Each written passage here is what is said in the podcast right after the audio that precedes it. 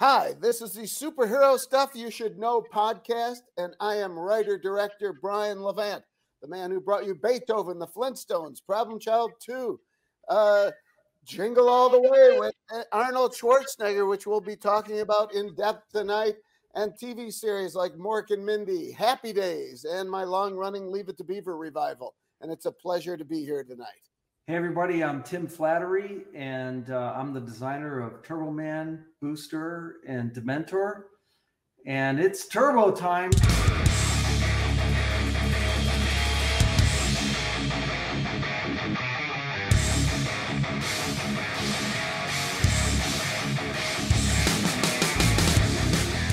Turbo time. Merry Christmas from all of us at Superhero Stuff You Should Know. And we have two very special guests. This is Turbo Ben, and with me, as usual, Andrew all the way. Let's do this. It's turbo time. yes. So All the way. I love that. I love that. we have the designer of Turbo Man On himself. brand. Yes, as as well as the director of Jingle All the Way. Welcome both of you to the podcast. Thank you. Ben. Thank you. It's uh, always good to, to collaborate with Tim. Likewise. So we're here to uh, cover the secret origins of Turbo Man, as well as the uh, the development of the movie, which uh, you know we all hold near and dear to our hearts. That like I've I've mentioned to a few people that we were going to do this episode, and like universally, everyone was just like, "I love that movie. That is the movie I watch every Christmas." A- And and where were these people in 1996? They were the kids in the audience. there weren't many of those either. Oh, Uh, man. I mean, you know, you, you can't make Did a it- hit just on kids' uh, tickets. Uh, Did it not yeah, do no, well? I remember it being a big deal in my uh, circles at the time in sixth grade. Uh, and, and that's why you're doing this podcast today.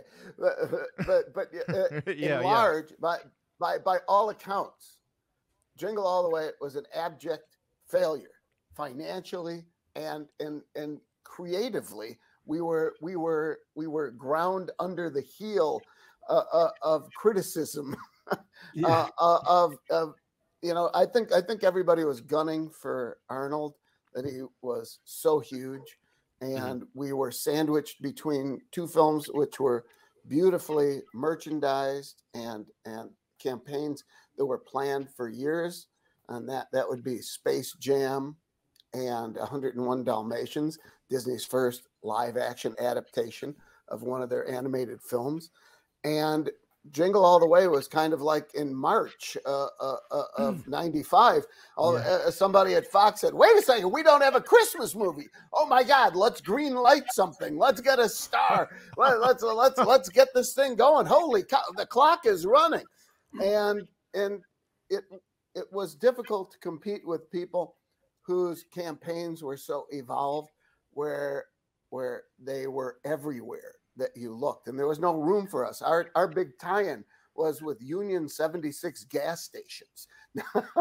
Really? right, I not not McDonald's, not Burger King, not Sears. You know, uh, you know it, it it it it it never went as it should have.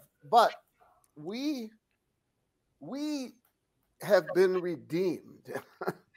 and and the fact that here we are 26 years plus slightly that we are discussing it at all is kind of a, a, a miracle and, and a tremendous redemption that that the audience who enjoyed the film has ha, has grown up and grown in number.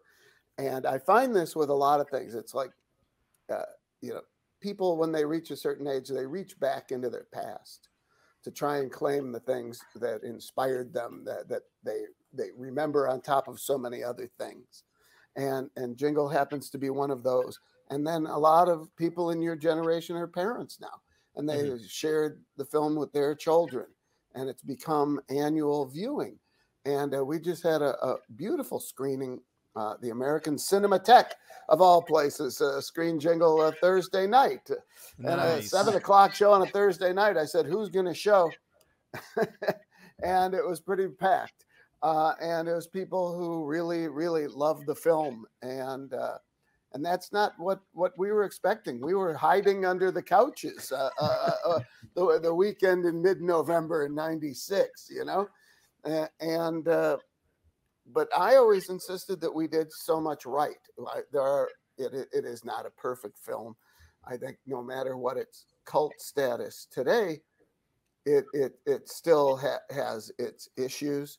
Um, but we did so many things so well, considering the time we had, considering the money we had, considering the technology that was available 20, 26 years ago, mm-hmm. as, as opposed to today. Uh, I, this afternoon, I caught up with the newest Jurassic Park film, and it's like they didn't bother doing animatronics anymore. There's no point in building something for mm-hmm. for two shots. You, you know, uh, the game is is completely changed, mm-hmm. um, mm-hmm. and, and, this film would be made so differently today. And as would uh, uh, our other collaborations, the Flintstones movies have been totally CGI'd instead of building bedrock, instead of right. you know building uh, building the Slayton Company and the Quarry and downtown Bedrock and, mm. and their neighborhood. Uh, mm. You know, you'd make doors today. That's about it. You know. Very true, but, uh, but I mean, uh, uh man, I'm just I'm just so surprised that it was a flop. I, I, never, I haven't really looked into the box office history of it. In my sixth grade circles, we mm-hmm. were all about it, and I had the Turbo Man at Christmas too. Like I was 12, I was in. Do you I still was, have I your was, Turbo Man? I don't think I have it anymore, but I had it at the time for sure. And did you get Did you get the Funko reissue last year? Ooh. I saw that, but I have not gotten that yet. Uh, what kind of jingle fan are you? I know. Look at this. You're shaming me. I know. I, I, am. I'm shaming you, man. I know. I, mean, really. I, am about mine. to take off the headphones.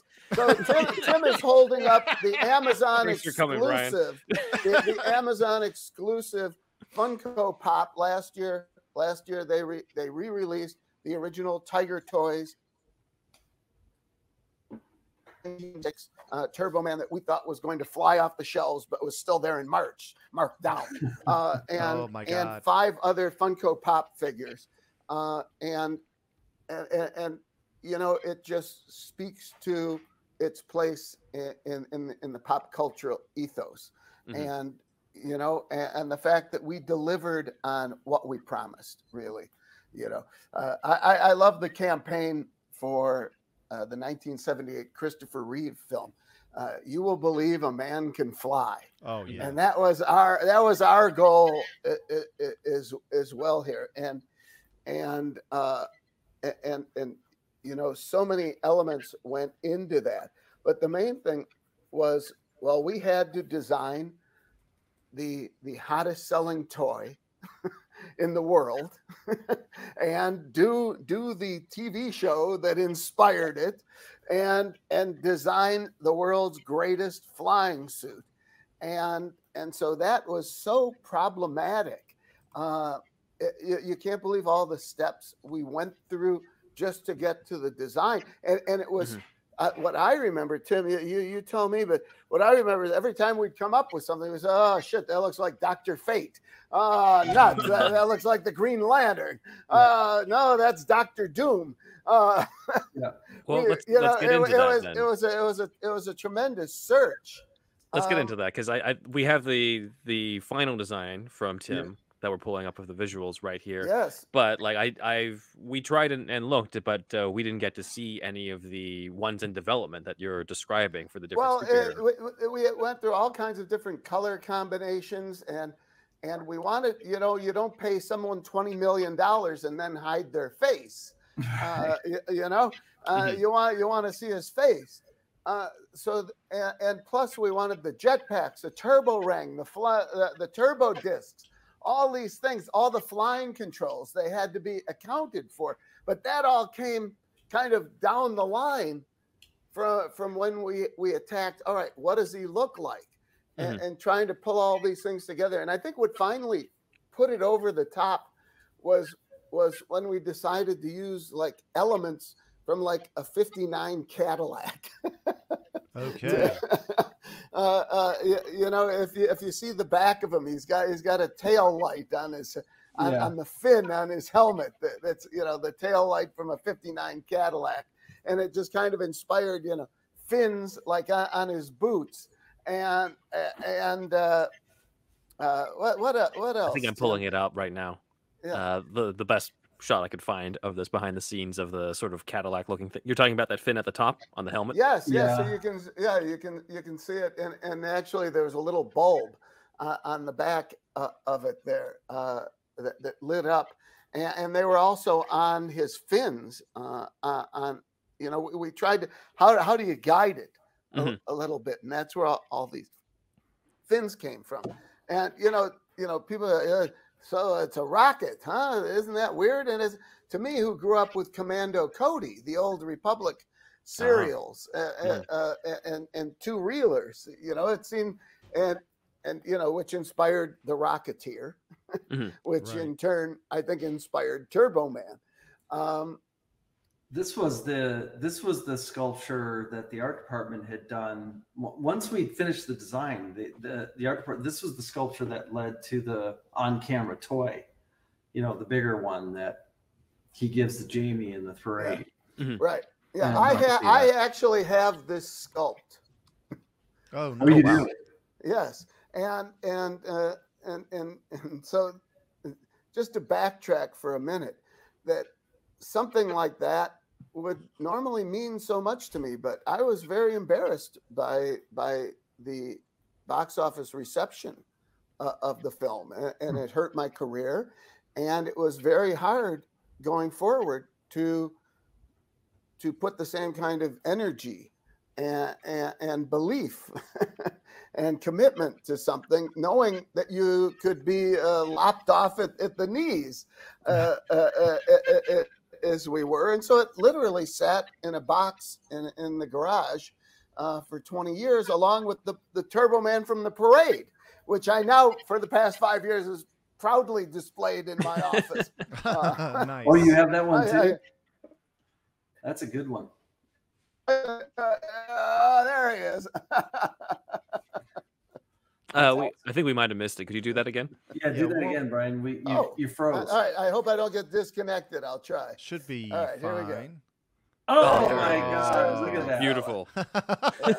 Wow. So it's where it's where I can look at them all day because we Mhm. have a lot of catching up to do. Anyways, to, to get back to, to the design, I mean, Mhm. you know, we we went through many, many. It was kind of frustrating. And at one point, I asked Ben Edlund, the creator of the Tick, uh, who I had met with, "Hey, you want to knock off a design?" And and he came up with something with kind of World War II B B fifty two bomber wings that that seemed kind of unwieldy. Uh, uh, uh, and and we kept and we kept going. But Mhm. um, y- you know, you know, the great thing about about Tim is is he just he he doesn't give up on things, and he kept grinding and grinding and grinding. And and we said, ah, we finally got it. We got it. He, he looks so totally original. And then one day I said, to "Geez, he looks a lot like Iron Man, doesn't he?" I remember that. I remember that. It was too late by that time. We were yeah, I know, I know, I know. You guys lucked out like that, that there was no Iron Man movie yet, too. That's So- right, right, yeah. Uh, hey, I remember Iron Man when he was all silver, you know. So there was a there was a, a def, delicate balance between like creating a character that um, was was believable, but yet it, it was derived from a Saturday morning TV kids show. So Right, there had to be a there had to be an element of campiness to it, right? He had to look like a Mhm. toy. Yeah. You know, it, it had to translate to what a toy would be on the shelves. But yet you knew that eventually Arnold Schwarzenegger was going to be in the suit, and you wanted it to look good too. You wanted him to look good, so that Mhm. was a, yeah, there it is. It- it- it- you know, that's a tough thing to do, where you you you balance out a little bit of camp to it, but at the same time, you want to make sure that it's Yeah. functional, uh, that it's Right. credible, and that it's Uh, I mean, functional, all yeah, that stuff. Yeah, Mhm. and, and and and you know there's so much that went into the design because i didn't realize that once once we we, we handed over the, the design to kb studios uh, uh, Oh. and tim can certainly um, uh, speak speak to this that then the process begins anew first thing i remember they did they did a sculpt of arnold they cast him in plaster so that the suit would be uh, uh, re- extremely fitted. Right. Yeah, and so so were you there for that, Tim? Yeah, I, I I did his body cast with Greg Aronowitz. We we Ah. if you remember the story, Brian, we um so we as soon as we had the design, we were ready to go. We I was like, uh, we got to do a body cast of Arnold. And arnold was like, no fucking way. I'm not. I'm not. Not. You know, he'd been through it before. It's miserable. You know, because back in those days, there wasn't. You know, it, nobody. We weren't 3D scanning anything. We were doing alginate plaster body Right. casts, and and and he was like, no way. Go to Stan Winston's shop um, and use the Terminator uh, body cast. I, I did one for them. So I went over to their shop. It was so old, it was defaced, and we couldn't use it. So we came back and we said, we, we need your body cast. And he said no again. He absolutely refused. And so finally, it was, you know, you just, the, the thing that got him was like, well, look, do you, do you want to look good in the suit? Do you want it to fit you? And then Perfect. so he acquiesced, and I said, I promise we'll make it easy on you, and you'll be in and out of the plaster in 45 minutes, and we'll come to you. So we found a racquetball court that was right by his house in Santa Monica, Wow. and we rented we rented it out for the evening, incognito. Um, and of course, like Chris Columbus and all the producers had to be there because they were worried shitless about him being, you know, pissed off about the whole process. And um, he showed up. There were there there were four of us. We set up the speed rails on a racquetball court and did his body cast in a racquetball court. Um, I have, well, I'll, I've got pictures of some of it. I, I should have brought this up earlier. Sorry. I'll No bring it worries. We can uh, bring them up through this. Um, If- Me- Meanwhile, we're we're we're covering them in plaster bandage wrap, and um, he isn't saying much, but he's got his he's, he's got a stogie in his mouth the whole time. like, like, don't get anything without a cigar. And um, and then came the time where like you know you you get to the point where you're you got to do his crotch, right?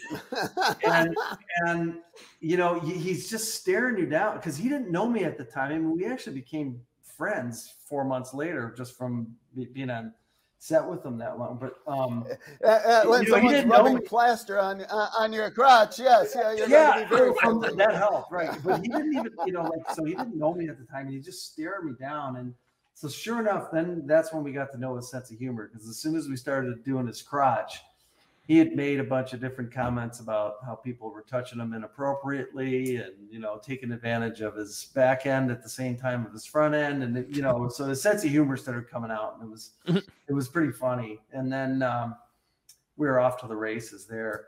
Um, give me a second. I'll try and open this because i have do you guys have pictures of like the sculpture over his body cast Uh, we might. Let me take a look through what we have You here. might- Some of these are from be your. this- Yeah, yeah, no, that's I- that's the Yeah. stuff i was Yeah. going to show you yeah, so no, but I, I now now I was, you know, when I first saw the body cast i i itself, you know, you saw that that Arnold was not. I mean, his, his let's let's put it, his arms and legs were amazing. I mean, he doesn't have veins; he has like snakes under his skin. yeah, His yeah. calves were the most incredible, huge things you've ever seen.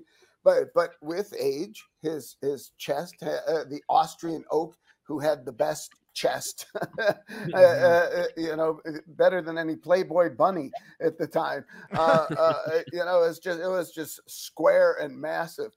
Uh, and and it had and and it, and it had claps some, and he still and he had his abs, but they they were they were starting to weigh a little heavy.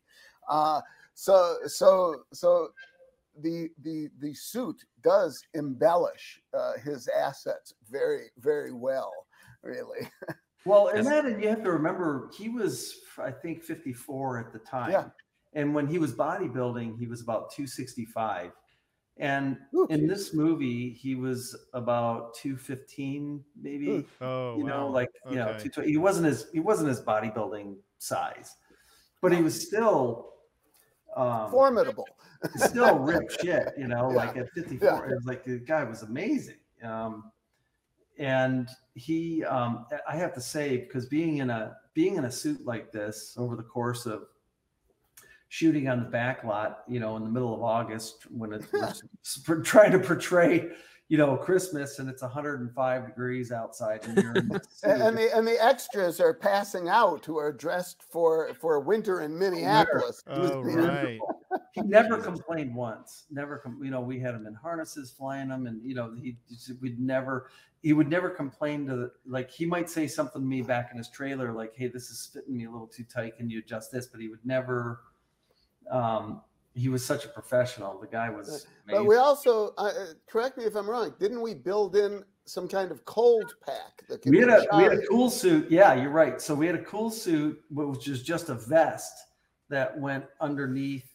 It went over the spandex and underneath the foam latex, and we'd pump ice water into it, and that would help keep them cool.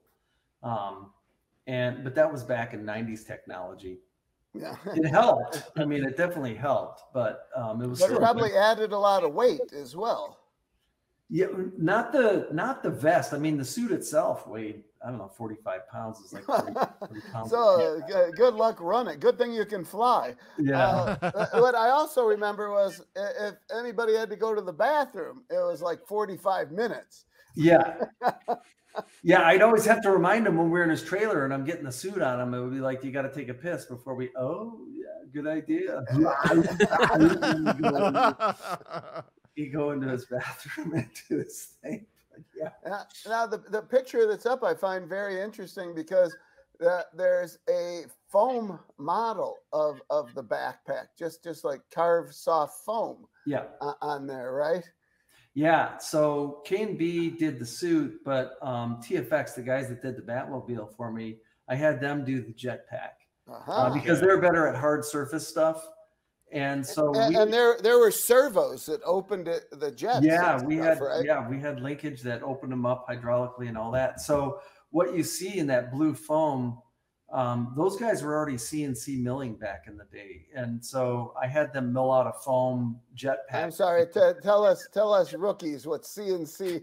it's a, it's a, a computer uh, a computer milling it's like a, a Oh, okay, all right, drill yeah. yeah and um and so that's what you know so i had an accurate model of the jetpack of of the right size that we could put on the you know put on the sculpture to, to And, see and how it- exactly was the jetpack put on the suit itself? So we had a um, there was a back plate on the um, that the jetpack mounted to, and that that back plate had a harness that we. So when I got Arnold dressed, I put him in the spandex suit, right?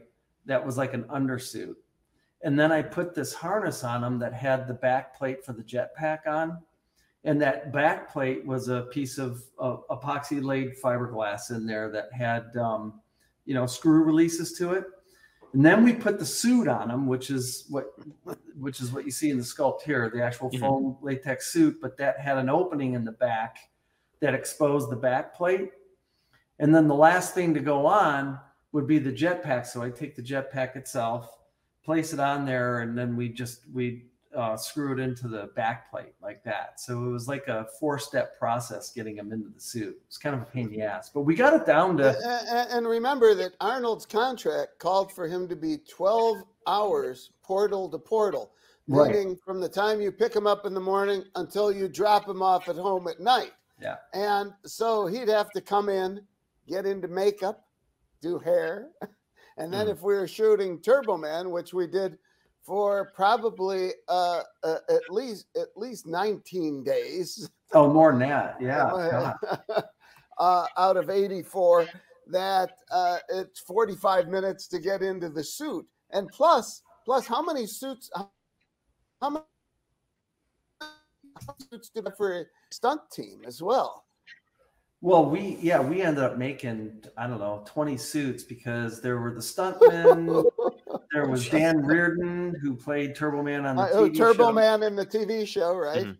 right? who was in and my, my um, film captain zoom yeah, and um, like three or four hero suits just for Arnold alone that you know looked Jeez. good, and um, yeah, so it took we. I mean, we, you know, I knew I was under pressure when to get him into the suit fast, and also to keep him comfortable. I mean, I was, you know, the first um, the first week or two on set was nerve wracking because I, I, you know, I knew how miserable these suits were, and I was, I was, um, you know, just wanted him. I just wanted him to be able to play his character in the suit and move the way he did.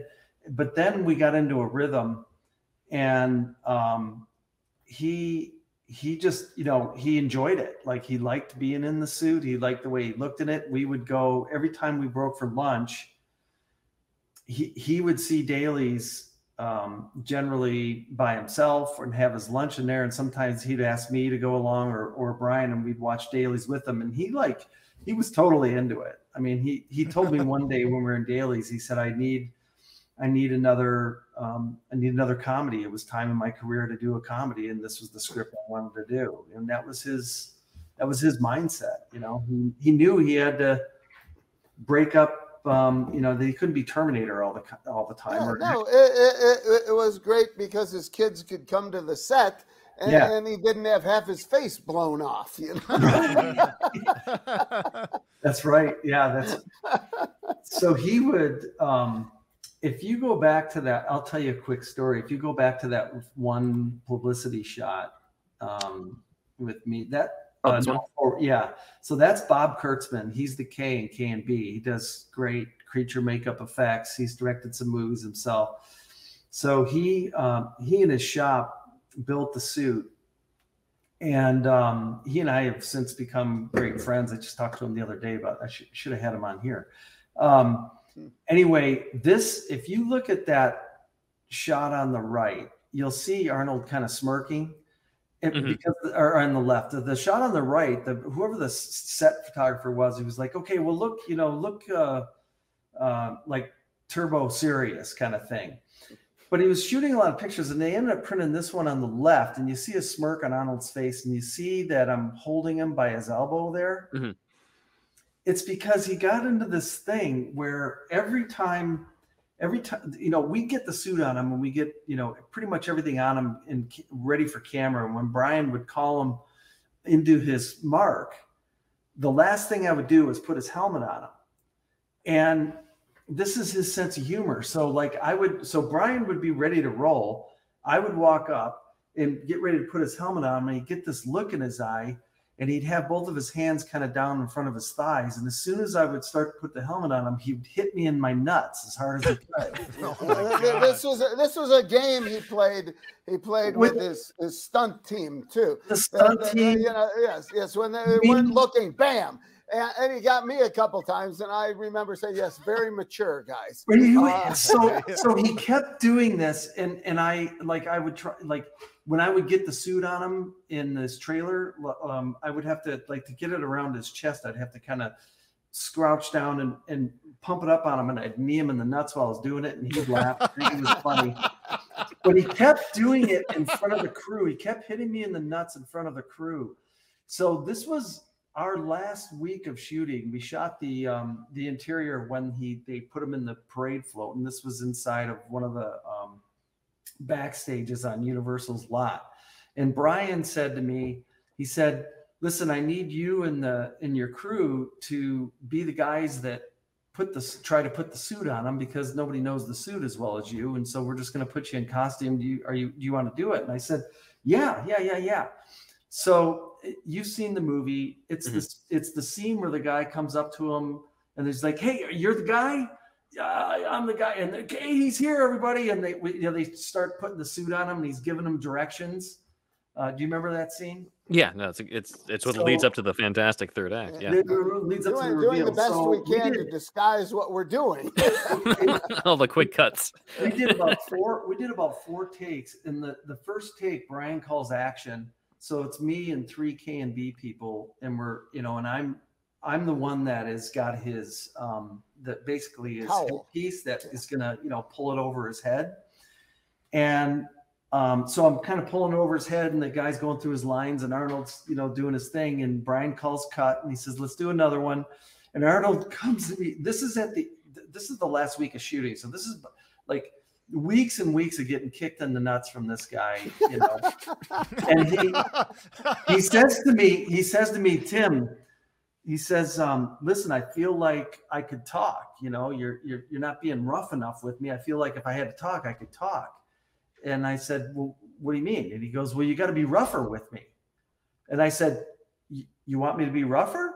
And he said, Well, yeah, I feel like I could talk. And I'm like, You got it. You got it. And I just. It. I said, That's it. That's my fucking green light.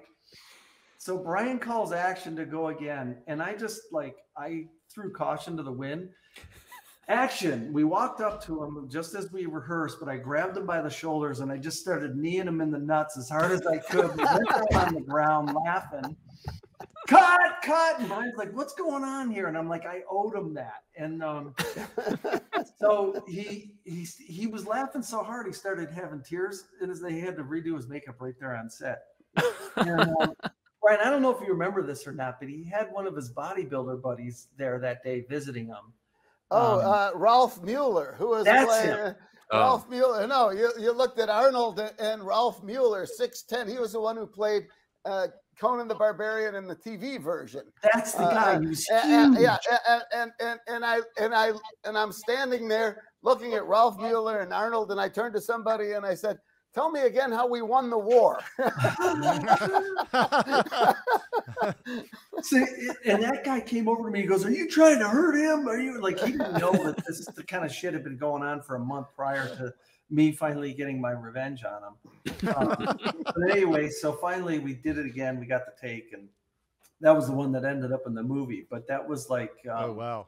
that was so anyway so going back to this picture on the left so after our last day of shooting we were doing these photos. Uh, it was the still photographer and there were publicity shots for it and all that. So so the reason i wanted to tell you that whole story is you see i'm holding his elbow right? And you see that smirk on his face and we weren't supposed to be smiling. Look at bob kurtzman. He's serious as can be. He's polishing. laughing because he kept trying to hit me in the nuts, even in this, even in this picture here. Like you, you that's why I'm holding his arm to, to keep him from hitting me. He just kept going, you know. So anyway, so that was his sense of humor. He was a, he was um he was a 12 year old kid trapped in a 54 year old body. Oh my god. Amazing. Yeah, in- in a lot of ways. No, he, he was a lot of fun. We we we had fun. Uh, I always remember Arnold, you know, um, uh, complaining about the minutia of cinema photography, the measurements, the hitting the the, the marks and stuff. Uh, a- and and I always delighted whenever executives or agents would show up on set. They go, uh, "The bottom feeders are here again." I remember him saying those things. Yeah, I remember. yeah, yeah, yeah. And, and and and I guess and I guess you know every after the first take, rather than say that was terrible, uh, uh, uh, I guess I fell into a habit of saying very nice. So let's do it again. And and pretty soon after, every time we'd go cut, he'd go very nice. That's he'd have a guy hired that was there literally he was he, he was there to light a cigar oh my And he god. would well, it was, it was a stand-in. Uh, Dieter was another Austrian Mr. Universe, but a Mr. Universe gone to seed.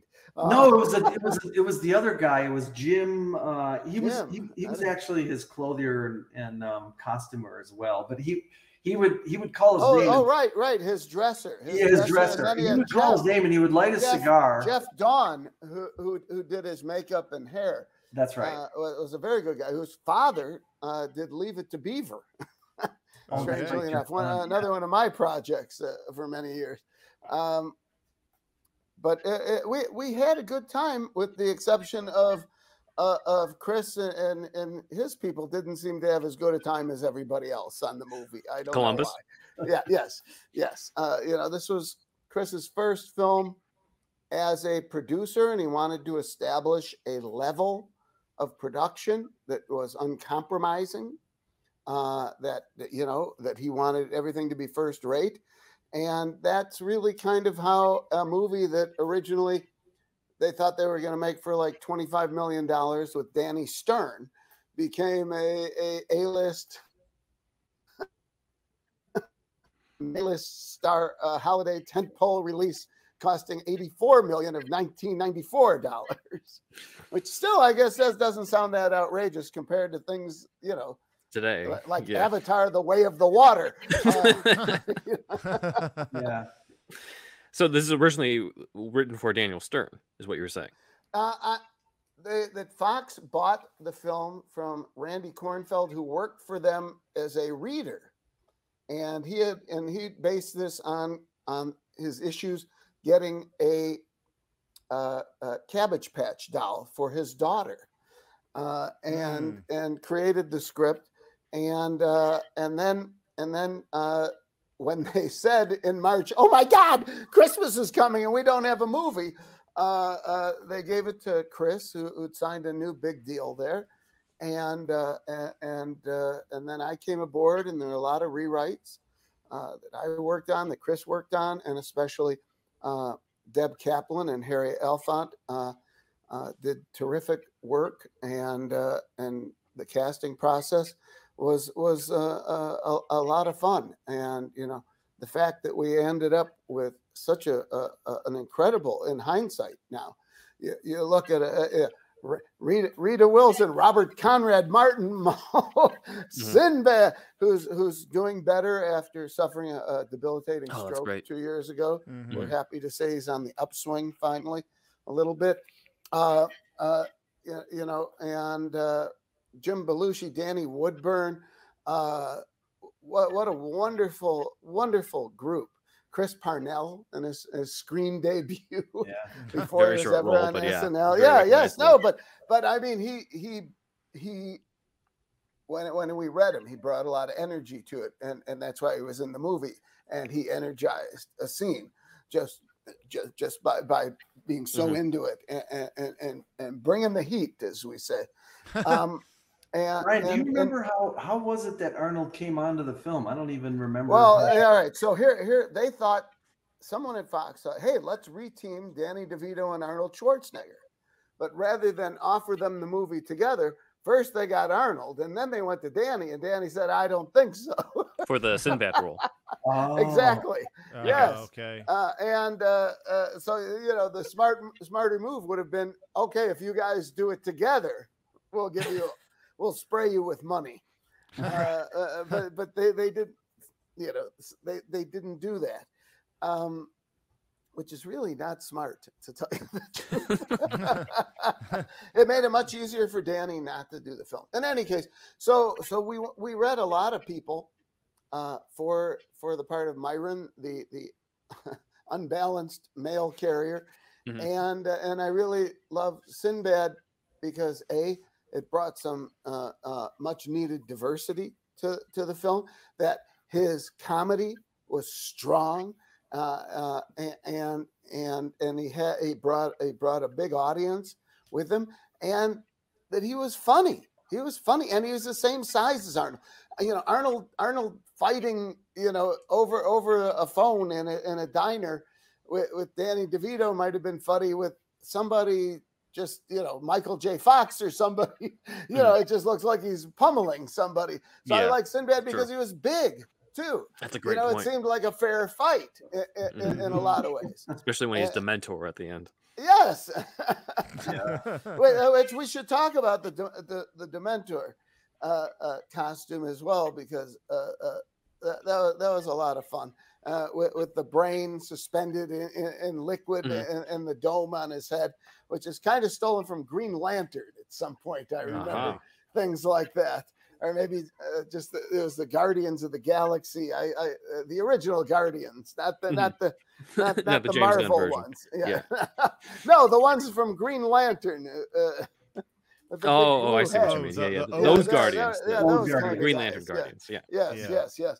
Uh, yeah, I can say these things on on on, on, on the superhero stuff. we'll you should know. but back in '96, not so much. that is superhero stuff you should know. Uh, uh, and uh, It's usually my line. and, and, and, you know the demon the, the demon team the demon team that tim, tim did but uh you know it, Yeah. it probably isn't uh, uh, thought of it as much but it, it was really great how we were able to make one costume in what six different colors. Yeah. Uh, you know, uh, and and and the design was just threatening enough to make every little person, every every little person stuntman look menacing. You know. yeah that and Oh, Booster. um, Booster. Now Booster, we had fun with. Nobody right? likes you, Booster. Nobody likes Booster. yeah. Uh, well, But- how, how but- about this? We we do usually take a break in the middle, so why don't we uh, catch up on those other characters that uh, Tim helped design after the break? Just wanted to announce that I have a new podcast called Gaming Gaiden. It's about Japanese to English translation. In this first season, it will be 10 episodes each season. If you saw the ranking, every Superman video game two parter we did here on Superhero Stuff You Should Know, you have seen Mike before. So, yes, if you like video games, if you've been interested in Japanese ever, we're going to be talking a lot about just Japan in general, Japanese cultural differences as well. And we also are going to have a lot of talk about 90s video game magazines such as Electronic Gaming Monthly, aka EGM. So stay tuned for Gaming Gaiden podcast. It's already out now, y'all. I wanted to tell you about the patreon.com patreon.com slash superhero stuff pod and on that you get the one dollar tier uh, you can join the one dollar tier which gets you the shout out on the board and either visually or orally or both at times. Uh, we want to do the oral uh, for the most part uh, for newer people. Uh, and then the five dollar tier gets you a whole new show. Uh, this show is every Monday, as you well know, and it's free on YouTube and the What's Nots. And um, the uh, Patreon show is every Friday at the $5 tier mark. You can, if you want, binge us for 5 Mhm. bucks.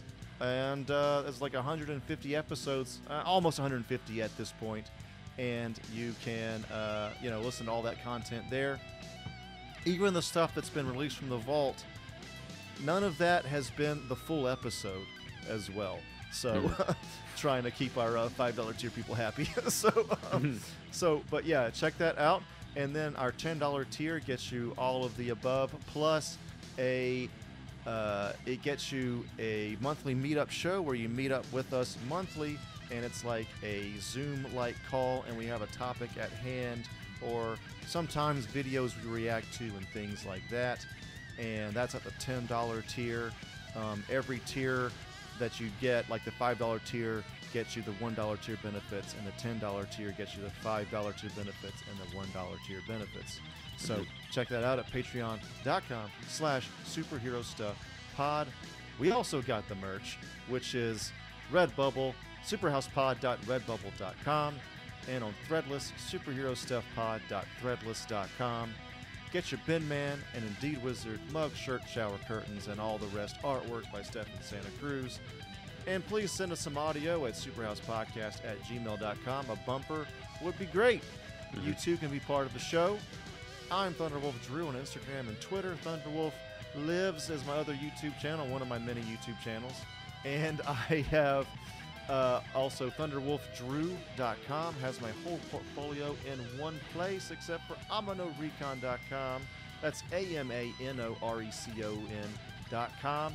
And that is uh, an original idea that some friends and I are doing where it is R rated um, Power Rangers meets Stranger Things. That's the quick pitch. And it is not a fan film, original idea. We have a pitch video right now on YouTube and on the Indiegogo page. We're campaigning right now as of this, uh, when this episode premieres. And this poster art is by Zachary Jackson Brown Art.com. And check it out. Please support us on the campaign. And more from that soon. Um, but yes, it's uh, it's bloody, and um, if you like that kind of thing, check us out. And that's it, Ben. Follow us on social media on Twitter at SuperhousePod, Instagram Superhero Stuff Pod, where we have some different supplemental stuff. We even, I've even analyzed the martial arts stance that the Keaton ornament from the Flash is in, so you can check that out on our Instagram Superhero Stuff Pod. Uh, TikTok Superhero Stuff Pod, Vero Superhero Stuff Pod. My website is benwanrider.com, where you can read a whole bunch of spec scripts, including Gotham, Vampire, Elementary, The Death of Sherlock Holmes, and Curb Your Enthusiasm, Disneyland. If you're fans of any of those shows, check them out and let us know what you think. My YouTube channel is in the description below, including Doctor Who, The Ronin of Time, an audio drama I write, edit, and narrate with the Eighth Doctor meeting Miyamoto Musashi. My personal Instagram is Ben Juan Ryder. If you like cats, my son, Alfie, my cat, is at Alfie Pennyworth Cat. And if you have an Alfie yourself, then you can get the Whisker Box, the only cat box with a crazy cat lady and gent. And you can even check out another page on that website, superherostuffpod.com slash show notes. That includes uh, various show notes for each of our episodes, links to the scripts that we review if they're available online, Amazon links to the stuff we've been talking about, including, you know, Brian Levant's book that he plugged for us, My Life and Toys. So check that out at superherostuffpod.com slash show notes. Lord have mercy, y'all. Do you like hounds? Do you enjoy pooches? Do you find yourself enjoying time spent with that of canines? Talking about dogs, y'all. As you might have heard, Superhero Stuff You Should Know has now teamed up with BarkBox. For every month, you get a box for your special canine. Pooches. Or hounds. That's right, one free extra month if you go to barkbox.com slash superhero stuff pod. Follow the link and you'll get a free extra month valued at $35 and valid for all multi-length plans. So get the BarkBox for your hound, for your pooch, for your canine. Your doggo will thank you. Will all the real Slim Shadys please stand up? you know, we first worked together on the Flintstones, and, and Right. so well, well I, I, it's hard for me to remember 28 years ago what Yeah. everybody designed. What, well, you did a lot of cars. No, I did. No. Um, so I did. Uh, I had a huge part in Dino. Oh, um, right, right, right, right. Remember? And then Yes. I did um, a lot of the like Fred Flintstone's house interior and exterior. That's right, and all the the concept neighborhood. drawings, Yeah. uh, uh, which defined it as you know as kind of 50s postmodern uh, uh, uh, Mm. Right. uh, furniture. Yeah. Um, I, I know. I still, I, I have, I have the his drawings uh, everywhere in my Did collection. you, did you guys ever read the um, Flintstones comic that came out a couple years ago? Yes, I did. The yes, really, I did. Uh, really adult one, like Civilization was a mistake. yeah, one? yeah, yes, yeah. No, So I have, good, I have, right? I have number one.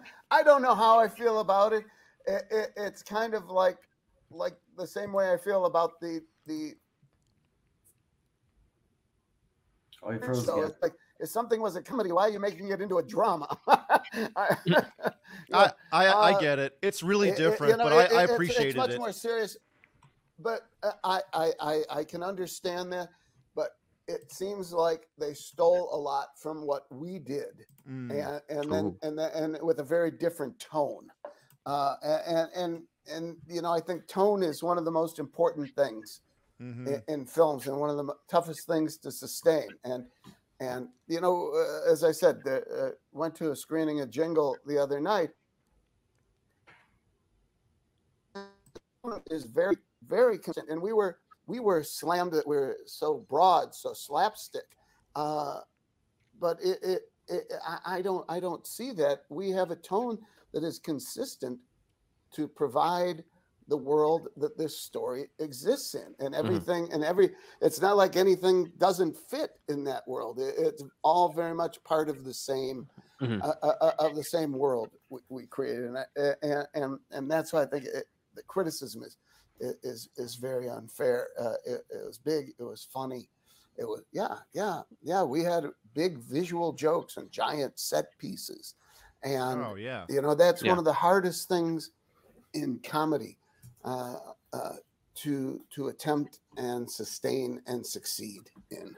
Mhm. Uh, and, and and I really finally, finally, after after a quarter of a century more, I finally believe that we achieved that. Mhm. Um, and and, it, and it's terrible that you have to doubt your own taste. Uh, so once again, you know, I'm very grateful to the audience like yourselves, who, who has grown up with the film and embraced it. I remember Uh, I was getting into movies around the, that time, like a little bit.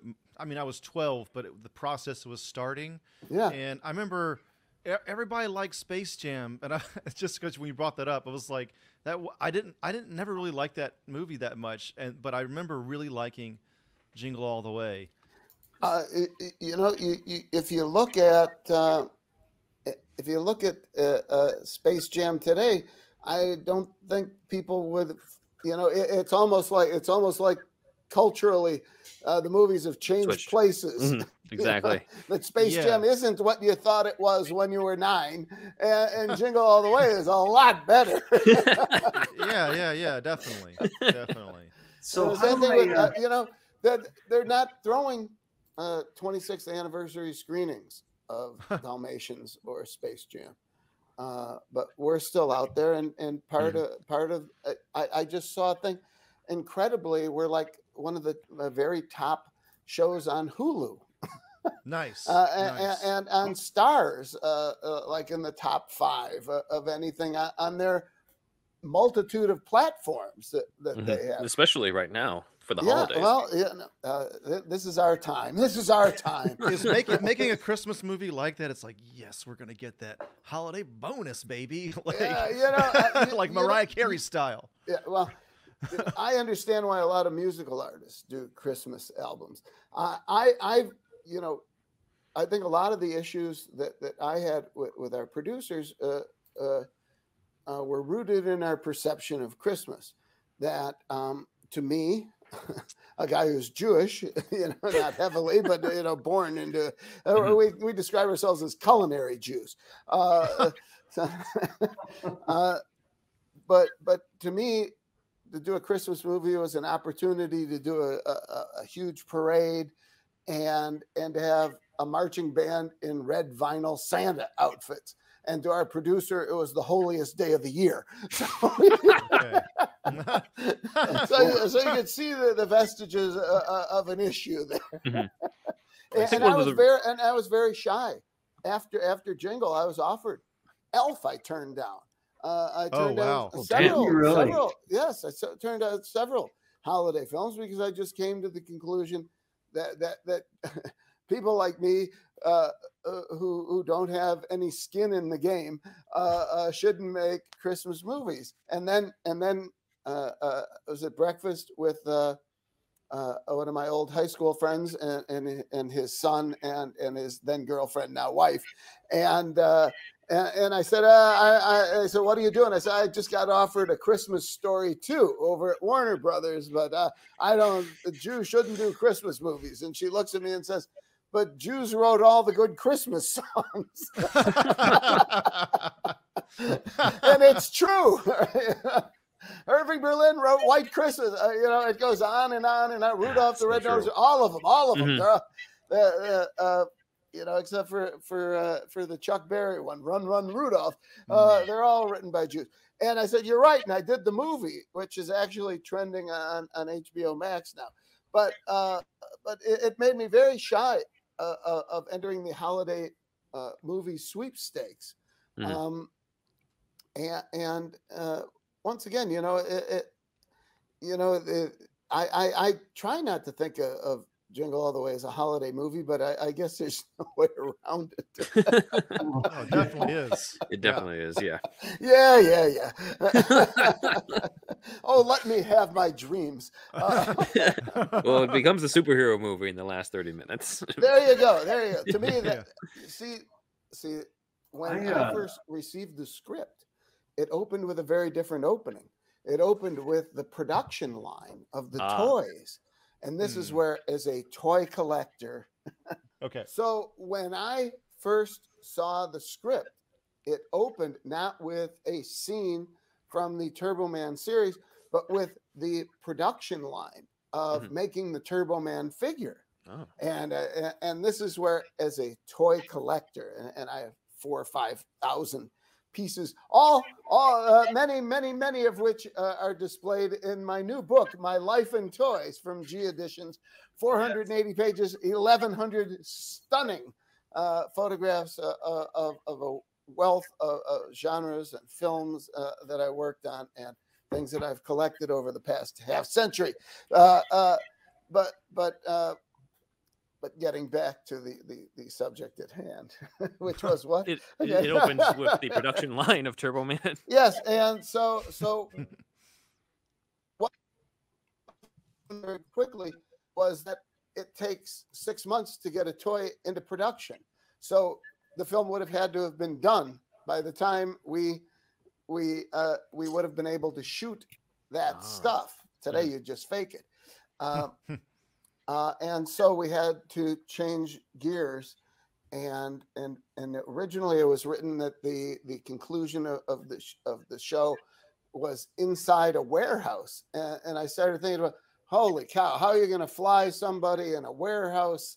You, you know you're going to have it's going to be impossible and we moved it out to vasquez rocks uh, uh, which uh, uh, was where we shot uh, the flintstones neighborhood and you've seen in dozens scores of sci-fi uh, films, uh, Star Trek, westerns, uh, and and it's uh, within the zone, the 30 miles between from uh, Sunset and Vine. Uh, Imagine a circle around that of 30 miles, and it's within the zone. It makes it accessible for local crews, and it is beautiful and distinctive because the tectonic plates, the Mhm. things that cause earthquakes within the ground, at some point burst through the ground very dramatically and, and are stunning and beautiful. And we played it as another planet. And Turbo Man came to rescue the president and his family from the evil genius Dementor. Right. With Dan Riordan. There it is. No, There uh, we go. Uh, no, no, that, uh, okay. So good. that that's that's Richard Moll Yeah. uh, of Mm. Night Court. And Uh, for uh, Batman who- fans, is the voice of Two Face in Batman the Animated Series. Is he? Oh, wonderful. And that is also uh, Justin Tanner, I believe is his name. Uh, the little boy who was the star of my Problem Child 3 uh, Mm. movie, which Ah. aired on NBC. Uh, that- the whole the whole opening was was really kind of my quote stock company. Harvey Korman, who'd been in both Flintstone films, Laraine Newman, who, who was in the Flintstones, and in in my first film, Problem Child 2, Justin Tanner and Richard Moll, who I first worked with in 1980 or 81 on the Bad News Bears series. Oh, Uh, Okay. uh, yeah, no, people that I trusted and, and loved, and Dan Riordan, who uh, who had uh, been Captain Zoom in my adventures, Captain Zoom in outer space, played Turbo Man for the same reason he played Captain Zoom because he had that beautiful voice yeah. Mm. and, and was six foot five. yeah. And a square jaw. Yeah. Oh, oh, oh. Mm. This like like Bob Kane drew Batman. Yeah. Ah. yeah. For sure. So, Tim, do you want to talk about the, what the uh, development was for the design for Dementor? Yeah, so um, so Greg Cannom Creations uh, did uh, built Booster and um, and Dementor here, both for uh, Richard Moll and Sinbad, and um, Booster um, was actually the the puppeteer uh, played Booster, except for the scene where, um, gosh, I forget the Curtis, Curtis Armstrong. Armstrong. yeah, Curtis Armstrong, except for the scene. Booger, where he's- Booger, from, Booger from Booger, uh, uh, right, Revenge yeah. the Nerds. And so it was it was really like Booster was pretty much what it was in the script. He was a pink saber-toothed tiger. And so that was easy to design because I mean the script With a jetpack, with a jetpack. Yeah, exactly. The- I mean, How do you attach it? Look at. There's gold no shoulder underwear. straps there. you know, and he had and he had gold underwear, and so that was pretty easy to design because it was pretty straight up. But Dementor, um, there wasn't any visuals written in the script that. Uh, so Brian and I, you know, we went back and forth um, a bunch of different times, and I think when I think the line "I've got a bigger brain" came into the script Yeah, yeah. after we designed the suit because that wasn't in the Yes, original right, script. Exactly. Yeah, th- that's what the, the script followed the design. And um, so this one, most of the money went into the Turbo Man suit. It was a tight budget for these suits. and that's Believe it why. or not. But we had a hundred thousand dollars for cigars. Remember that? that's true. I wonder It's who's true. responsible for that. But Chris Stogie Columbus, who smoked cigars. yeah so Okay. we so we um we did a a, a, a body cast uh, just a head cast of um sinbad and and both richard Moll and we um sculpted around those so you can see that you know the the head the headgear fit those guys pretty well and the the the issue on this one was that you know that that plastic dome that houses that brain actually held liquid. Like you know these days we would do it completely different with you know a silicone base but we we filled it with um kind of trying to remember if it was alcohol or something like that. But the big challenge was to keep that from leaking because it was it was real liquid in there. Jeez. Um and then the rest of the suit was it. The- oh yeah, I mean the only the only real sculpting that went into it was the helmet and the glove itself. The rest of it was spandex and then some those fiberglass um, shoulder shoulder pads.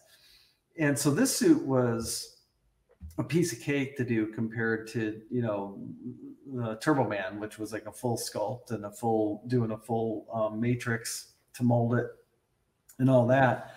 And then um, Booster was basically just a foam construction um, and and then just dyed fur fake fur and and built around that and then we had um, simple animatronics for the eyes eyelids and um, mouth that uh, a puppeteer Which were re- re- that they were remote. That wasn't hard. it was all remote. Yeah. Hmm. So we had we had two, two puppeteers. That's why, like at Cannom's, inside the shop, we're getting this stuff, and you, you'd see people in the back of the shop arguing about who was going to puppeteer on set because they get SAG, um, they get Yeah. residuals, Yeah. Right? yeah.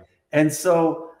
I, you know, I didn't realize this at the time, but it's like death match for puppeteers on who's gonna who's gonna who's gonna get assigned to set. Definitely. It's Because- serious business. it's a serious business and it's something Yeah. as simple as you know moving some eyes and blinking them on a pink saber-toothed tiger was a big deal because it was a huge paycheck for those those people that got it and also the guy that was inside the suit and um, so i got a little taste of that at, at cannom's and um, so so they did that at the same time that K&B was doing uh, And, and I'm sorry. Tim. How did they get the contract? Did they bid it, or, or did you find them? Yeah, so I I found a me so Jeff Dawn originally I wanted um, the Greg Aronowitz who did Arnold's body cast with me. I wanted him to do the Turbo Man suit, but he didn't have a formal shop at the time. And Jeff Dawn, who was Arnold's makeup Makeup. right? artist um, at the time was like, "Hey Tim, you know maybe uh, maybe maybe you should check out K and B." And this is how I got introduced to K and B. I had known um, a bunch of the other effect shops from like the X Files feature and some other things that I'd done, but I hadn't um, uh, worked with these guys before. So, but I knew Cannom, and I when I went through K and B's shop they were already doing two shows at once and i i didn't trust that they could do all the suits i would have grabbed them you know just one shop do all the suits so they um because of uh, uh, one of the sculptors they had giovanni who was an amazing guy and then a couple other guys they had in their shop they got the turbo man suit. And then um with greg cannom his shop manager a guy named keith vanderleen like lobbied hard for it. And I was going to end up going with ADI, a different shop, but he came in and he came in at a really low price and promised um, promised the world and delivery, and he and he pulled through. He did it. He delivered it. So that's that's why I Greg Cannom is a Academy Award winning makeup effects artist. The guy is incredible, but um, Walking Dead, right? No, no, no, no, no. yeah, No, and no. I, I, I've, I've it- met Greg Cannom actually. Yes. Um, I worked on. Um, he did like The- the Eyes of Tam- I did the Eyes of Tammy Faye with him. Oh, you did. Okay. Yes, I know Greg Cannom actually. Yes. Yeah, he Sorry, like he yeah. did Mrs. Doubtfire, won the Oscar for Mrs. Doubtfire. Um, Amazing. for you Col- know, Chris Columbus. which He- Chris Columbus, And and Yeah, but you know what, cool. Brian? Chris Columbus didn't give those guys, him and Mark Radcliffe, they they they didn't care who did the suits. They didn't care that I figured Greg Cannom would be a shoe in. They didn't care. Um and so anyway, They only so, cared about Christmas. No, exactly. So anyway, Did they so- make booster toys, by the way? Were those on the shelves? those were those were on the shelves in the movie, but never commercially sold. Okay, okay. however, nobody however, should someone want a booster figure, please contact Rumour Skywalker, R U M O U R Skywalker, uh, uh, uh, on Instagram, and he he arranged to have all of my original figures scanned, and with a uh, partner, they do beautiful um, uh, 3D uh, uh, 3D 3D Prints? printed, Uh-huh. beautifully painted, uh, uh, and uh, what do you call it when the, the, the arms move and stuff? Oh, uh, forget- uh, what's the word? articulation. Art, art, articulated figures, which Mhm. ours were not.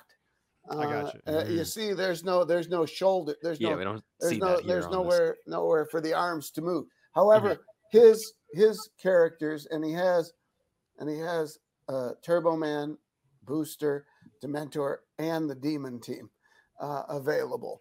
Uh, and that, Nice, they, nice. It, it is it is you know you're paying a, a nice price for it, but you're getting uh, something unique and sculpted from the original. Oh, that's cool. That's awesome. So I should say the demon team. Um, I was buried now by the time we had.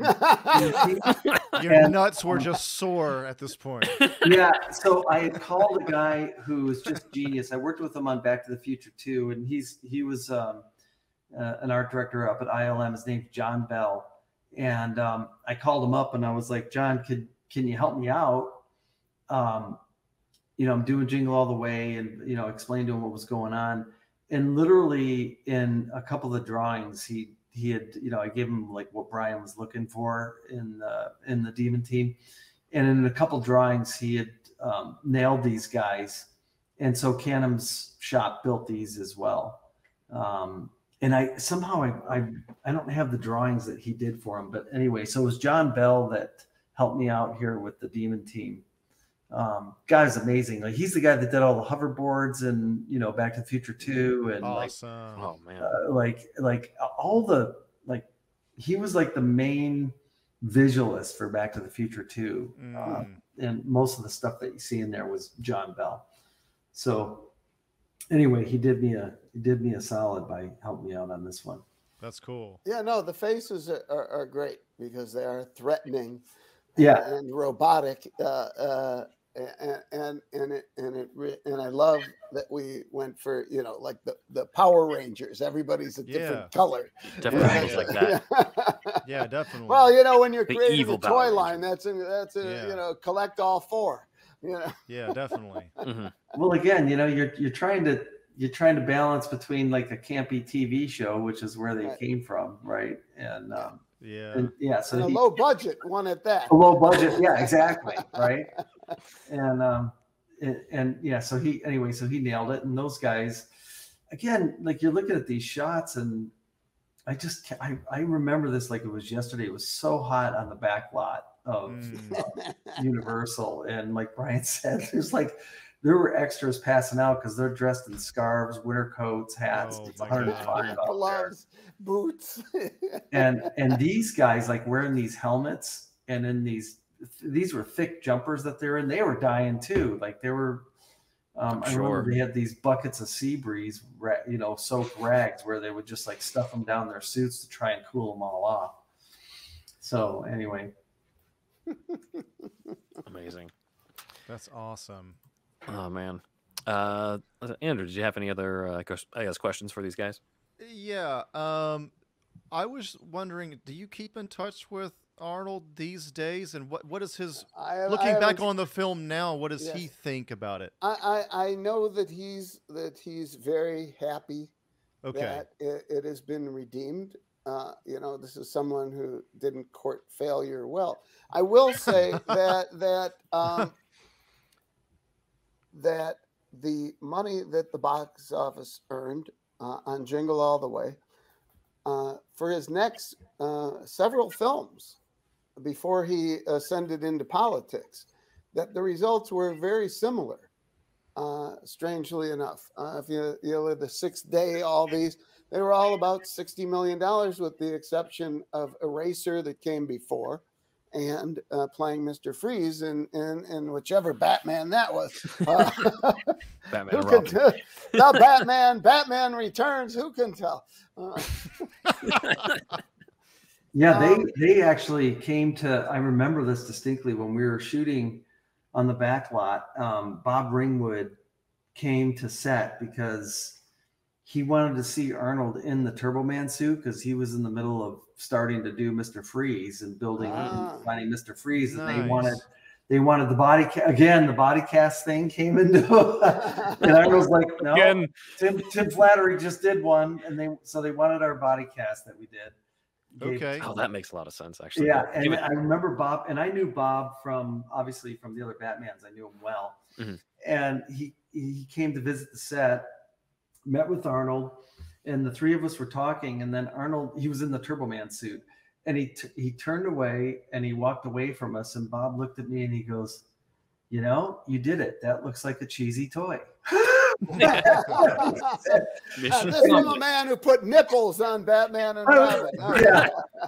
and and I and I thought, you know, that was actually a, a, a genuine compliment from Mhm. Bob. It really was. Yeah, That's cool. he was funny. You know, it wasn't. He Now, was he- he actually. bas- he, Yeah. I'm sorry. Did he do the first Batman? Yep. He he was So he really, he really pioneered.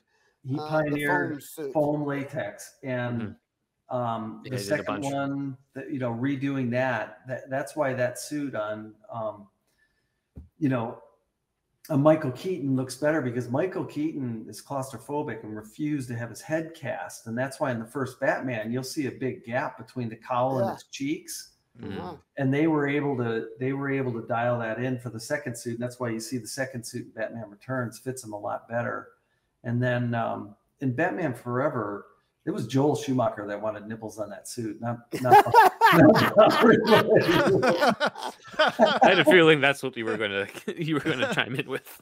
yeah.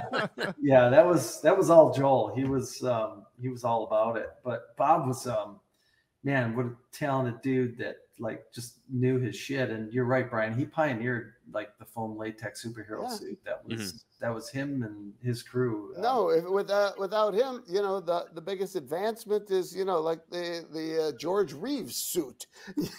right, exactly right, right. you know like some spandex or or whatever Oh, they, you know, before they even had spandex. Uh, right yeah he even before spandex Just Yeah. cloth over muscle. yeah.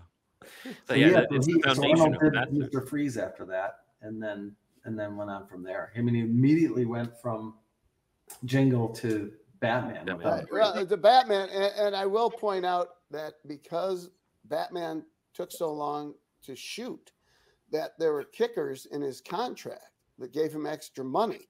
So he was hired for 20 million and ended up clearing 28 million Nice. Oh, because uh, they went over. uh, as Mr. Freeze. No shit, Jeez. that's interesting. Did he go straight from Jingle All the Way? And, and to um, then froze. Yeah, yeah, he did. He No, did, Andrew. directly He went, from, directly from, yeah. Hmm. Okay. Actually, actually, they, I, I believe they had actually started shooting they did. before we wrapped. Oh Yeah. wow. Okay, got it.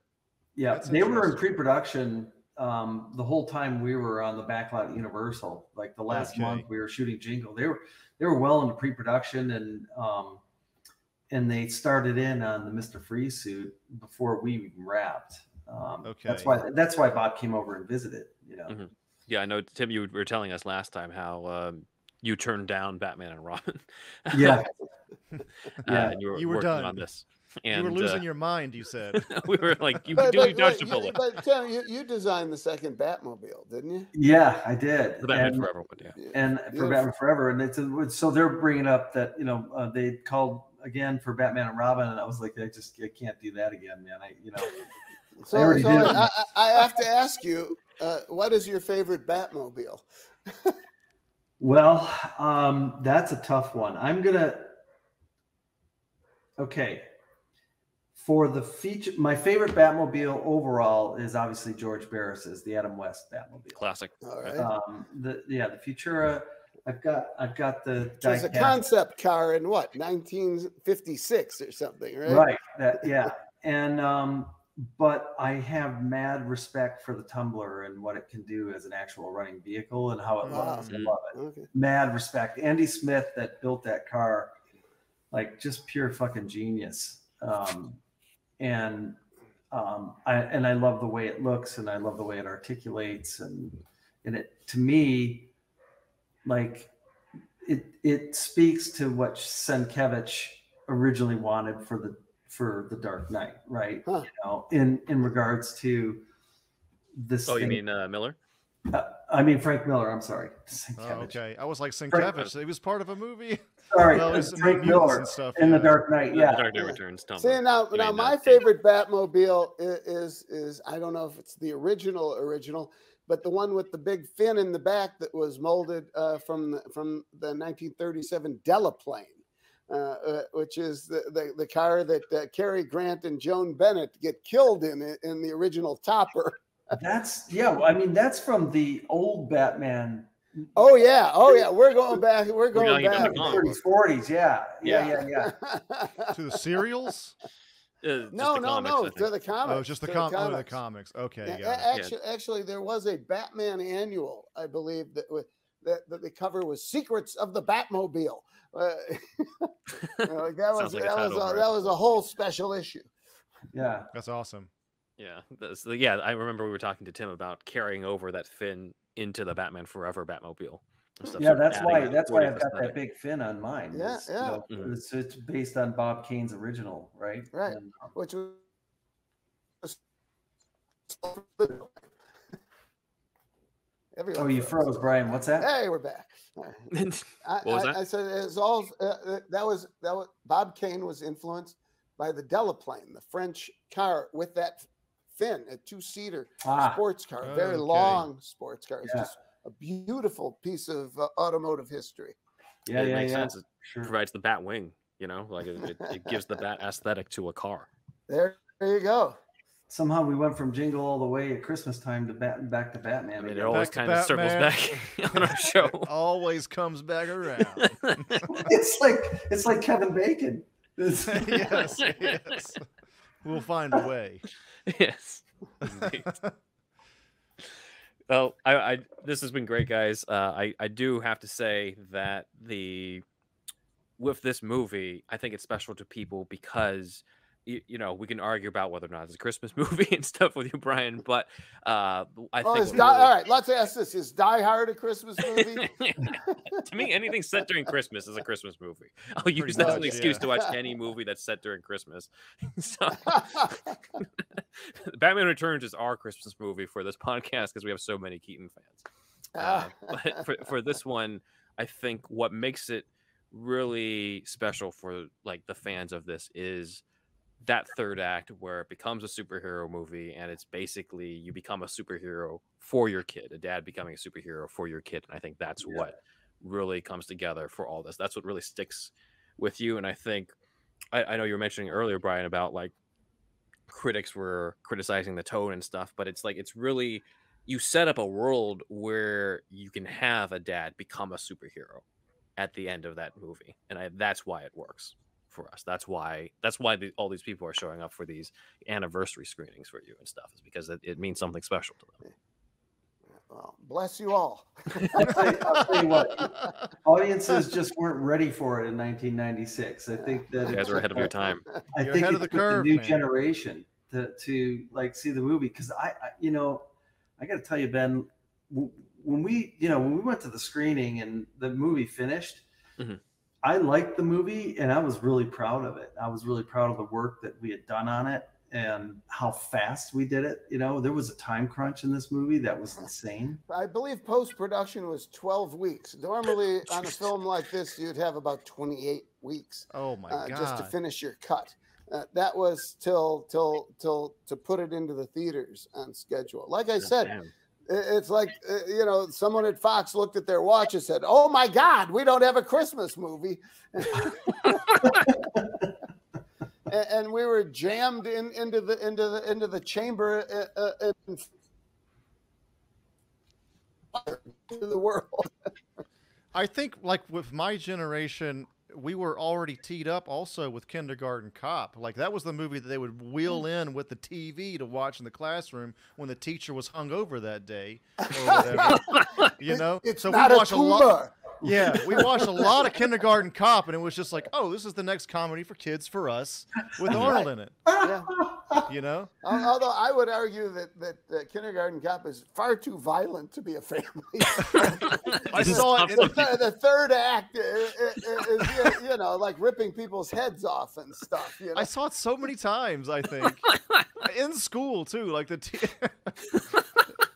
I, I don't know, but yeah, it was the 90s, I nineties, don't know. man. You know, all of a Different sudden, time. you, you know, in, in today's world where you got armed people walking into into schools with guns, you know, Yeah. I, I don't know if it would pack the same punch with parents. Nah, it's a different world That's now. true. Different different time. But I, I pretty- think yes, this it is. this- this holds up but because it's there's Jingle so many all the superheroes. ways time. That, Yeah. That's what I love. Yes, Uh, yes, yes. and I also think people can relate more. Like we've become arguably even more cynical. So the sort of cynical take on Christmas kind of just really holds up now. Where you're like, you know what? That is true. That this is a stressful time. It is true that you're going to be fighting fist fights, you know, at, at the local Walmart over an action figure or something like that's. Yeah. it's- Yeah. it's- Uh, Yeah, it it, it and I, I remember that stress back when you know I was raising my kids, and it's real. you know, there's Yeah. no doubt. Like you know, they ask for something for Christmas, and it like I remember that feeling of it was life or death to pull through for them. Like, you, you know, they wanted that one. you don't want to thing. disappoint. You don't want to disappoint your. You don't want to disappoint your kids. You don't want to disappoint your audience. And and Mm. now I finally feel that we we've succeeded. been been redeemed. Yeah, I, we Brian and I were talking about this on the phone a few months back when um, he he was calling me about his book, and I- it had been Uh, it which had feature which features uh, some, some of Tim's work in, in the jingle chapter. That's awesome. And I Yeah. thank him for that. I think in the Flintstone stuff too, maybe. Oh yes, oh yes. and and we were talking about this, and the, the, just like you know, like how we feel redeemed about Jingle, and that the fact that it's like a a, a, a cult classic, I guess maybe is the best way to put it. I think it's actually gone beyond cult now. It now it's just a, a holiday classic. Is it a classic on the on the, the level of "It's a Wonderful Life"? Uh, who was who was critically and financially shunned in 1945 Mm. and and has become a holiday perennial. I don't know if we're on that level, but we have an audience and people love it and people watch it every year. And I never would have believed that there'd be marathons and anniversary screenings and new Mm. lines of toys, and that they would be that the Turbo Man would finally, 25 years later, be the hottest toy in America. You know what's funny? You know what's funny, Brian? I get more emails about um, asking for a, a signed Turbo Man print than I do Batmobile prints. really? That's for real. Wow. It's true. Like I, there's there's more yeah there's more kids that will Turbo like, fans than Bat fans. Amazing. they Wow. they they want to they want to sign Turbo Man print um, over yeah for sure you know because still you know people will find you and they find your website and they can Mhm. email you from there and um, yeah it's it's pretty funny and that's when i realized not not that like you know i'm getting a bunch of hits or anything but that's when i realized in my small own little little world that jingle all the way is that it's for real now you Mhm. know Yes, yes, it is. Ah, I just, I just noticed. I, I do have Turbo Man on the cover of the book too. How about that? Where? Um, i didn't notice swear uh, uh, right next to Gumby, I believe that's one of the slots. I filled the slots in the original. This is the cover of My Life in Toys. Is is, is a satire, uh, more or less, of Sergeant Pepper, and every Oh, figure right, in there is as close to the original person as could possibly be in the toy world.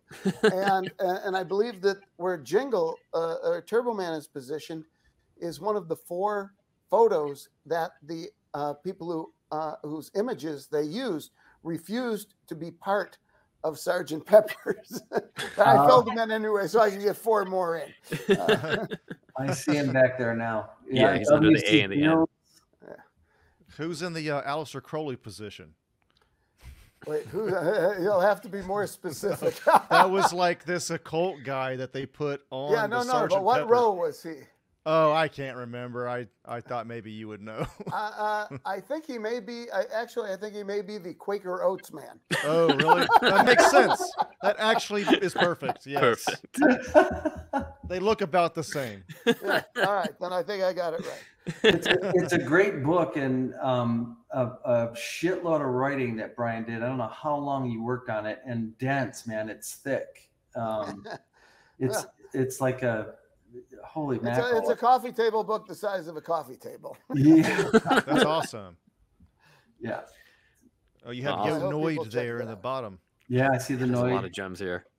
Yes. That's awesome. Oh man. All right. Well, So it's on Amazon and all that. Oh yes, Amazon has the lowest price I know of. So so go there. Okay. You'll there get fast delivery. Go ahead and for, check in that time out, for guys. Christmas for the for the collector in your life. My Uh, life and toys. Brian indeed. Levant.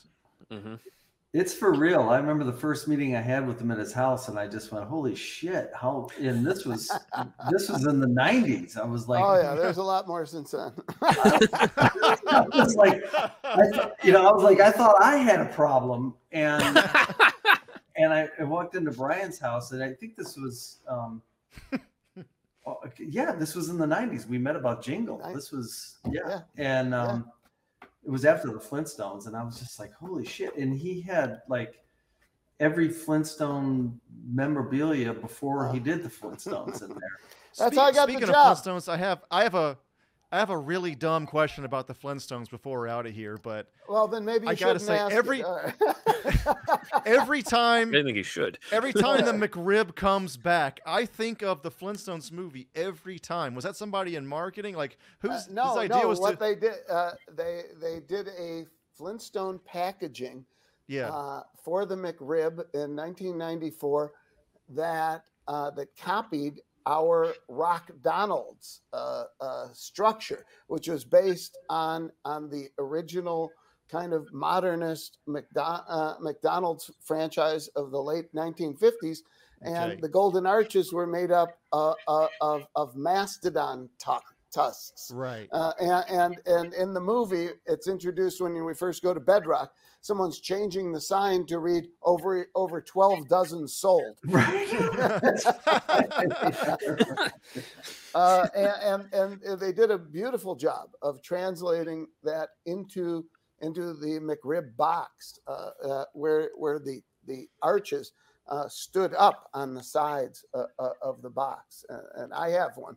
It's in the book, uh, uh, uh, but Yeah. you know that was a great thing about about the Flintstones uh, was it it it it, it the merchandising was immense and successful. And and like jingle everything came from our designs. They didn't Uh-huh. make stuff up. They took it organically from the film. And and the same existed uh, with, with jingle. We just didn't have the same number of promotional partners or or the kind of campaign that was so well thought out and executed on the flintstones and, and that's why we really did come in a, a, a- a distant third in that family film competition in november of 96 Oh, man. right. Well, I'm glad I asked. Actually, uh, that was a great answer. I just, even though it was maybe a dumb question, but I, just every time the McRib is back, there's something in the back of my mind that's like that was, that was in that Flintstones movie back in the day. Not in the flintstones but in, the packaging I mean, the packaging. My association is Mhm. so so strong.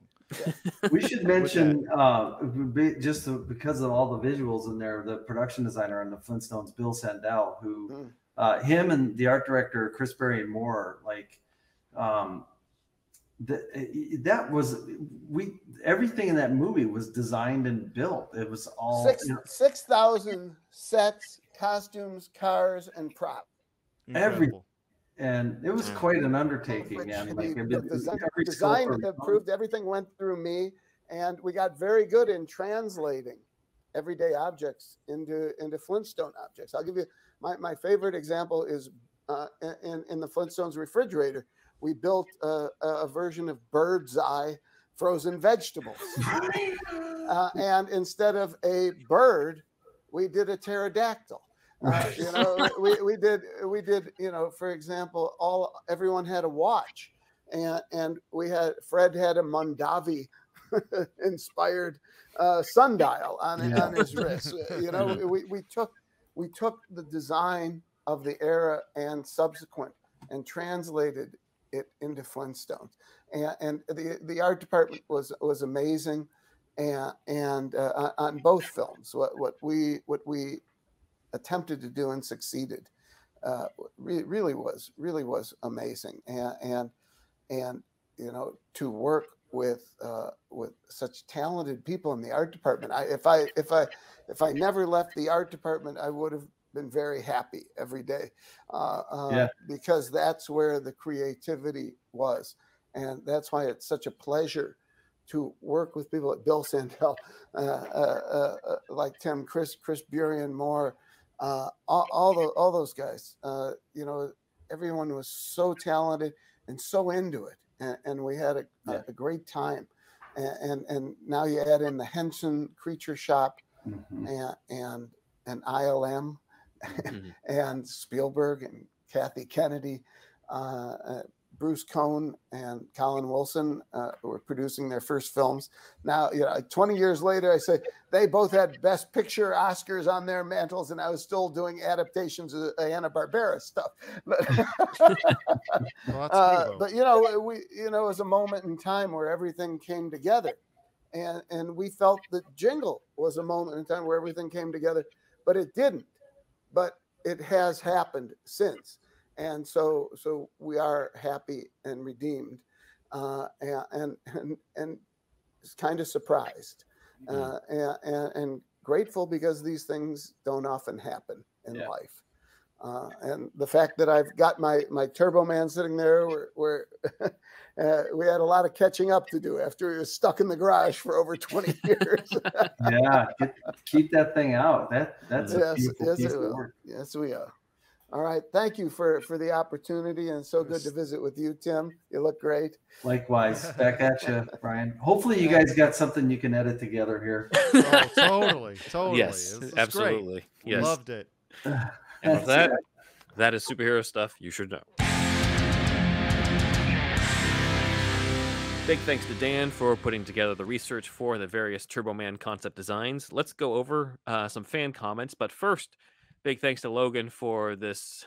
I thought this fits with the theme of the episode. Schwarzenegger is Doc Ock mock-up that he did in It's light awesome. of uh, last week's Spider-Man script. So thank you, Logan, for that, and uh, you'll see more Spider-Man James Cameron stuff next week. This really fits. Oh yeah, that- the way he, his look. Yeah, the Doc Ock Schwarzenegger. and there's that cigar. I know.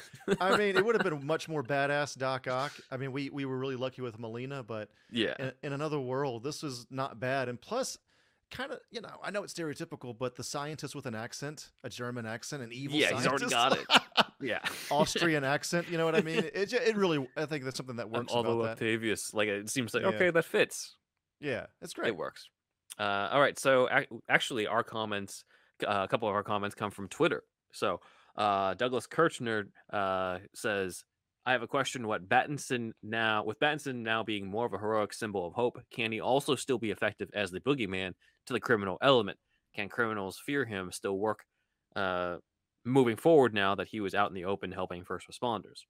Uh, well, Douglas, I feel like you know the answer to this because I actually looked at your uh, Twitter profile after you uh, sent us this tweet, and I think you know exactly how that works, like the uh, like the comics, where you know he's very much a symbol of hope to the citizens of Gotham, while also striking fear into evil, into uh, you know the, the all the different Batman villains and the Arkham inmates, and in a way, kind of providing hope and redemption to the criminals by offering you know the guys who are down on their luck and kind of feel forced to crime, ending up you know giving them jobs at Wayne Enterprises. So uh, that's pretty much what I expect the next one to go into, but you know, we'll just have to wait, give or take three or four years. Who knows what's Yeah. going to happen?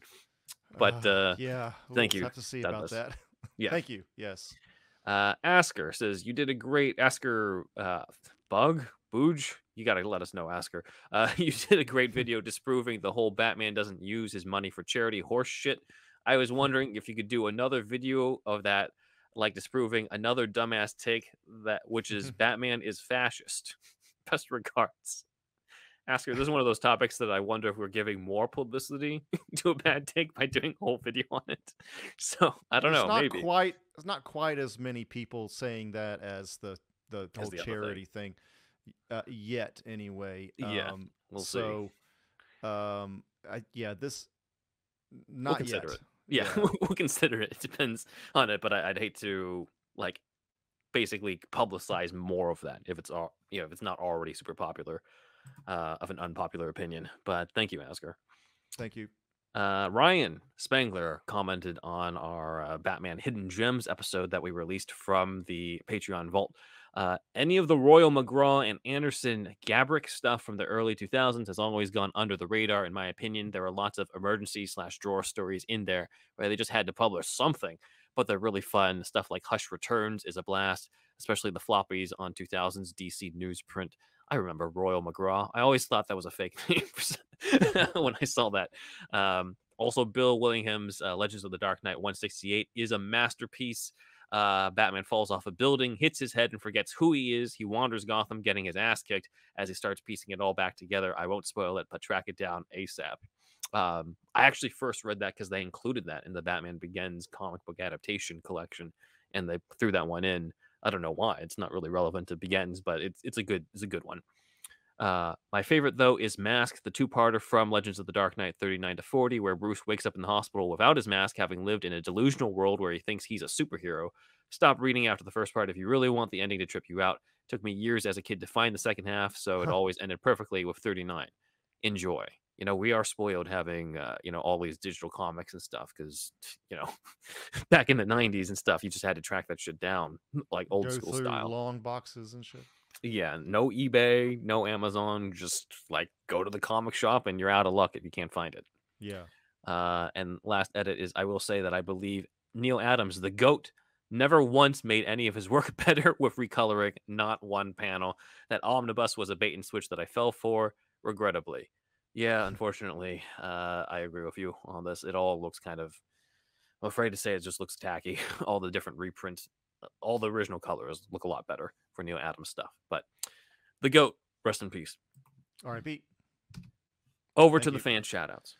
Okay, we want to thank um, everybody on the board, of course, but some of our more recent people, of course, which would be uh, let's go with Billy L, Yusuf A, Kevin R, Derek O, Mark M, Renee V, and Braxton W.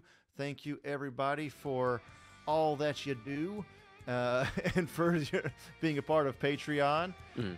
and our other supporters as well. Love that, I think that is it. We want you to do us a favor. We want you to tell all your friends about it.